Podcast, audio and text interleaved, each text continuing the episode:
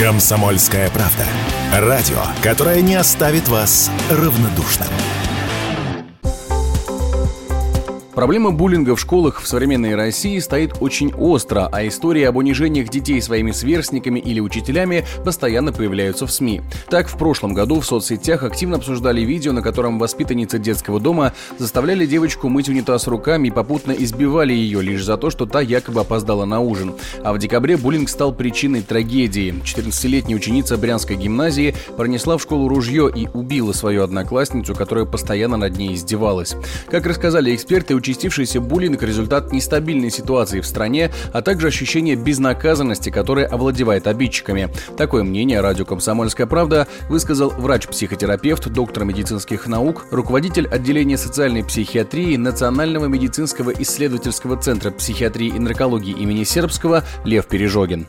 Первая причина это просто связано с социальными процессами, которые происходят в обществе. У нас сейчас и экономика не в самом лучшем состоянии, и тревожность в обществе присутствует. Все это отражается на том, что дети дезориентированы, что им делать и как себя вести они не знают. В итоге дети таким образом трансформируют свою тревогу в агрессию. А причина номер два – интернет-технологии развиваются, появляется все больше и больше возможностей возможности осуществлять буллинг без контакта с жертвой. Когда это все происходит дистанционно в интернете, можно свою агрессию смело выплескивать и знать, что ты безнаказанный, ну или почти безнаказанный.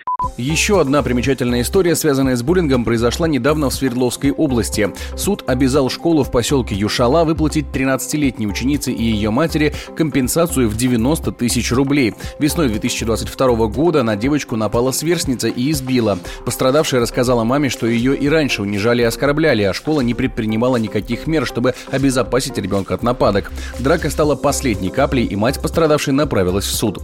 Закрепить подобную практику возмещения ущерба предложили и депутаты. Только по их замыслу платить должны родители обидчиков. Соответствующий законопроект планируют внести в Госдуму этой весной. Сам закон разрабатывают уже в течение двух лет. Однако, как заявили эксперты, штрафы вряд ли помогут исправить ситуацию, и работать надо в первую очередь не с родителями, а именно школами. Такое мнение радио «Комсомольская правда» высказала детский психолог, научный руководитель Центра исследований современного детства Института образования Высшей школы экономики Катерина Поливанова причиной буллинга являются процессы, которые происходят в детском коллективе. То есть они связаны не с ребенком-злодеем, который там всех организовал буллинг, а с тем, что это не коллектив, а просто случайное сборище детей, класс. И поэтому это, так сказать, социально-психологическая проблема, которой должна заниматься школа. А родители здесь, ну, они, конечно, тоже могут там какие-то плохие образцы показывать. Но, в принципе, не они главные виновники этого дела. Поэтому я считаю, что это неэффективно. Помимо штрафов, депутаты также предлагают законодательно закрепить значение слова «травля», а учеников-нарушителей отчислять или же объявлять им выговор. Предполагается, что указанные изменения будут отражены в Федеральном законе об образовании. Егор Волгин, радио «Комсомольская правда».